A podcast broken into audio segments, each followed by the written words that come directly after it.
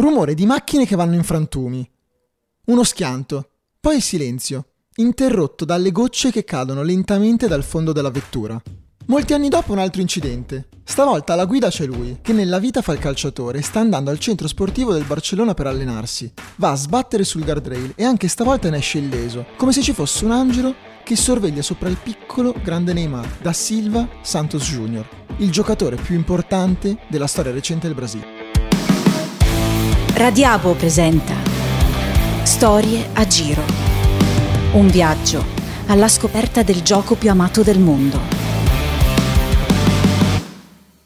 Nel 1992 il piccolo Neymar ha solo 4 mesi. Si trova nel suo seggiolino messo sui sedili posteriori dell'auto guidata dal padre, Neymar Senior, ex giocatore di calcio e fiero neogenitore del piccolo. Lo sta portando dai parenti per il benvenuto ufficiale in famiglia, quando una macchina proveniente dal senso opposto colpisce in pieno quella occupata dai genitori di Neymar. Neymar Senior prova a evitare l'impatto, ma è inutile. Lo scontro tra le due vetture è violentissimo. Subito dopo i genitori non riescono a trovare il figlio. Disperati lo cercano freneticamente, convinti che sia stato sbalzato chissà dove. Il padre si ritrova incastrato, ha un'anca spezzata, ma in mente ha un unico pensiero. Dov'è Junior?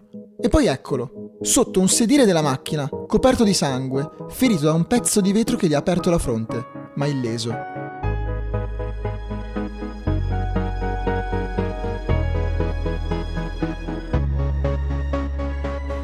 Poco tempo dopo, a soli due anni, Neymar riceve in regalo il primo pallone. Arriverà ad averne in casa una miriade, per la disperazione di mamma Nadine. Ma Neymar, fin da bambino, è un prodigio. Il piccolo però è anche iperattivo. Non si ferma mai e non corre da solo, perché ha sempre con sé la ginga, quello swing brasiliano con un ritmo particolare che gli scorre nelle vene. Inizia così la sua precocissima carriera con il futsal, grazie al quale impara a dribblare in velocità e a trasformare in qualcosa di serio quello che fino a quel momento era solo un gioco. Il calcio per i brasiliani diventa, fin dalla giovane età, qualcosa di inspiegabile. Una religione che si trasforma in educazione, il primo amore nella vita di un bambino brasiliano. Se cresci in Brasile, conosci però perfettamente anche i nomi dei grandi brasiliani che hanno attraversato la storia del calcio sin dai tempi di Pelé. I brasiliani però si aspettano anche che emerga un ragazzo con forma e grandezza del più grande di tutti i tempi, e fino ad ora non è ancora arrivato. La narrativa mitica di questo paese però si destabilizza ad un tratto quando a 11 anni il giovane Neymar Jr. viene visionato dagli scout del Santos e fin da subito si intuisce che si tratta di un giocatore speciale. Diverse riviste locali iniziano ad intervistarlo, definendolo come il prossimo possibile Pelé, grazie soprattutto all'analogia che accomuna i due. Crescere con la maglia bianconera più famosa del Sud America. A poco più di 16 anni poi fa il suo esordio in prima squadra e l'esordio è quello di un predestinato. Neymar non ha ancora toccato un minuto da professionista e già il suo nome riecheggia all'interno dei cori della Torsida del Santos, una delle tifoserie più calde di tutta l'America Latina. Neymar si prende da subito la squadra sulle spalle, conscio di tutte le pressioni e di tutti quei paragoni che dovrà subire per tutta la sua carriera. In poco tempo poi alimenta anche la possibilità di convocazione con la nazionale maggiore, ma la Seleção lo tiene ancora a bada e nel 2010 non lo porta al mondiale sudafricano. Un mondiale che per il Brasile finisce malissimo dopo una brutta sconfitta contro l'Olanda, targata Wesley Snyder, che per colpa di qualche miracolo di Iker Casillas nella finalissima perderà anche il sogno di vincere il pallone d'oro. Finito il mondiale sudafricano, si pensa già a quello successivo in Brasile, che si giocherà proprio lì, nella terra del fucibol. Inizia così la nuova era del Brasile targato Neymar, ma proprio quando la notorietà sta per arrivare a casa Neymar, ecco che incombe un problema. La stagione inizia con un rapporto conflittuale con il tecnico del Santos, Dorival Jr., che diventa così il primo grande ostacolo da superare per il giovane fenomeno. Il problema è che tra i due non scorre buon sangue e i due discuterebbero anche su che cosa mangiare a cena e l'unico punto di incontro è l'anagrafe.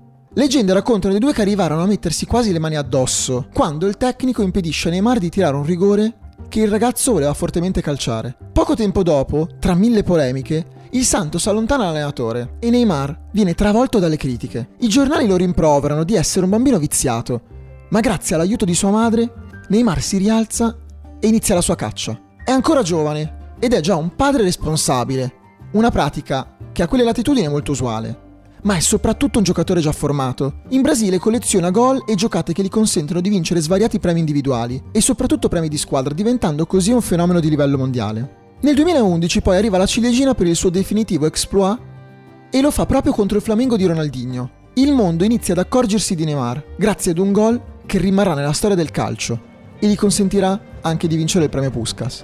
Neymar. Facilidade do Neymar. Vai levitando o jogador do Santos. Aí o Neymar protegeu, fez o drible. Que lance do Neymar! Que golaço! All'improvviso il sentimento nazionale nei confronti del giovane Neymar si capovolge totalmente. Tutti lo amano ancora, sia chiaro, ma la gente chiede a gran voce che il ragazzo se ne vada in Europa. Neymar viene visto come un prigioniero in Brasile e dato che mancano pochi anni al mondiale in casa, tutti si rendono conto che per vincere il mondiale serve il miglior Neymar e Neymar quindi non può restare nel campionato brasiliano, deve andarsene al più presto. Ne sceglie così la squadra dopo lunghi mesi di attesa, un'attesa che ricorda vagamente la scelta di LeBron James dopo il primo addio da Cleveland. Una scelta che si divide tra Real Madrid e Barcellona, tra Messi e Cristiano Ronaldo, ma alla fine il brasiliano sceglie il Blaugrana, realizzando così il sogno di giocare nella squadra di Ronaldinho, Ronaldo il fenomeno e di Romario. Nel Barcellona Neymar continua a brillare, ma si rende conto che il dualismo tra Messi e Cristiano Ronaldo, che in quegli anni segnavano regolarmente 50-60 gol a stagione, non lo ha mai messo al centro del dibattito su chi fosse il miglior giocatore del mondo. Inizia così un momento di crisi per il giovane Neymar, che può andare via con l'arrivo del mondiale brasiliano, il momento più atteso negli ultimi 60 anni del calcio carioca. Il mondiale brasiliano fa parte di un mondo parallelo al nostro, la gente orna le strade e dipinge qualsiasi cosa possibile, ma allo stesso tempo nel 2014 il Brasile non se la sta passando benissimo economicamente. Le strade colorate per la Kermesse mondiale si riempiono di manifestanti in protesta contro le rigide politiche nazionali. I brasiliani manifestano per tutto, dal prezzo troppo alto del pane al rincaro dei trasporti pubblici, fino al fatto che secondo il popolo questo mondiale non doveva essere ospitato in casa, visti i costi troppo alti per la gestione della manifestazione. In mezzo a questo clima distopico da sceneggiatura di George Orwell, riusciva comunque ad esserci spazio per un paese assolutamente pazzo per il calcio. Inizia così il mondiale dei mondiali. A parte Ibra non manca nessuno, ci sono tutti: Messi, Cristiano, Suarez, Robben e anche ovviamente Neymar. Dalla prima partita del mondiale diventa abbastanza chiaro che senza le reti di Ney il Brasile non va da nessuna parte. Neymar contro Croazia, Messico e Camerun diventa il trascinatore dei gironi per la Seleção, segnando tre reti in tre partite, prendendosi di diritto, a questo punto, la meritata scena mondiale. Neymar è felice, le cose sembrano andare per il verso giusto. Diventa sempre di più la luce per tutti i brasiliani in patria. Agli ottavi poi la dea bendata salva dal fallimento Neymar e compagni, grazie a una traversa colpita dal cileno Piniglia, in pieno recupero, che poteva significare eliminazione dal mondiale. Ai quarti poi il Brasile si ritrova un'altra sudamericana, la Colombia terribile di James Rodriguez e di Juan Quadrado. La partita va subito in discesa grazie a due guizzi dei due perni della difesa brasiliana, Thiago Silva e David Luiz. Il Brasile e Neymar sono ad un passo dal sogno della semifinale, ma nel giro di pochi secondi inizia l'incubo sportivo di Neymar.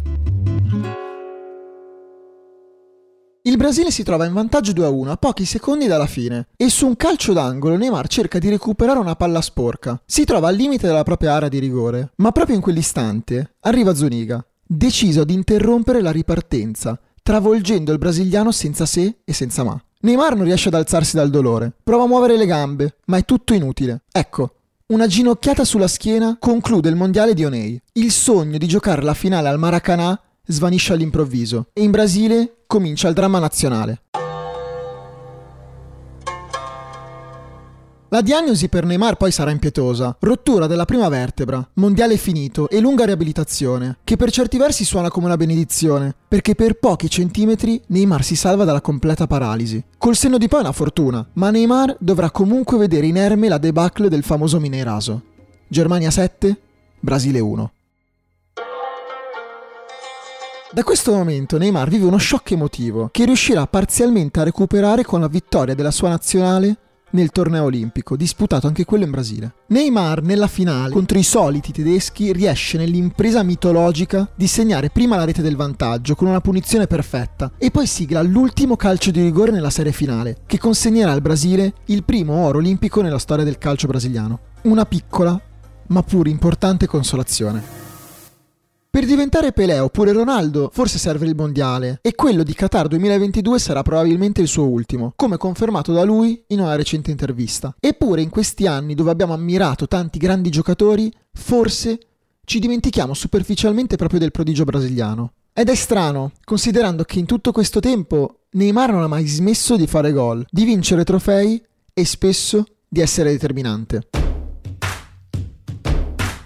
Eppure ovunque serpeggia la sensazione secondo cui la carriera gli sia scivolata un po' troppo in fretta, di non aver raggiunto quella famosa vetta che tutti ci aspettiamo ancora da lui, senza permetterci di cogliere appieno il suo valore, il valore di uno dei migliori talenti del nuovo millennio, o forse di sempre. Le ragioni sono tante. In parte forse la scelta di abbandonare Messi e il Barcellona, in parte le ragioni riguardano le nostre aspettative e la nostra percezione che abbiamo di lui, forse troppo alta. In virtù di tutto questo, è giusto considerarlo come un incompiuto? Forse no. Ma è proprio questo il punto. Neymar sta iniziando a sentire il peso di queste aspettative, disattese solo in apparenza, e forse il suo vero bisogno è quello di allontanarsi un po' dal calcio e di ritrovare quella serenità mancata. E solo allora ci accorgeremo di quanto fosse grande. Quando l'avremo perso, senza averlo capito davvero. Storie a giro è un podcast originale Radiabo, scritto e interpretato da Eric Oxa. Editing e sound design di Giacomo Tuoto. Scopri di più sui nostri podcast su radiabo.it.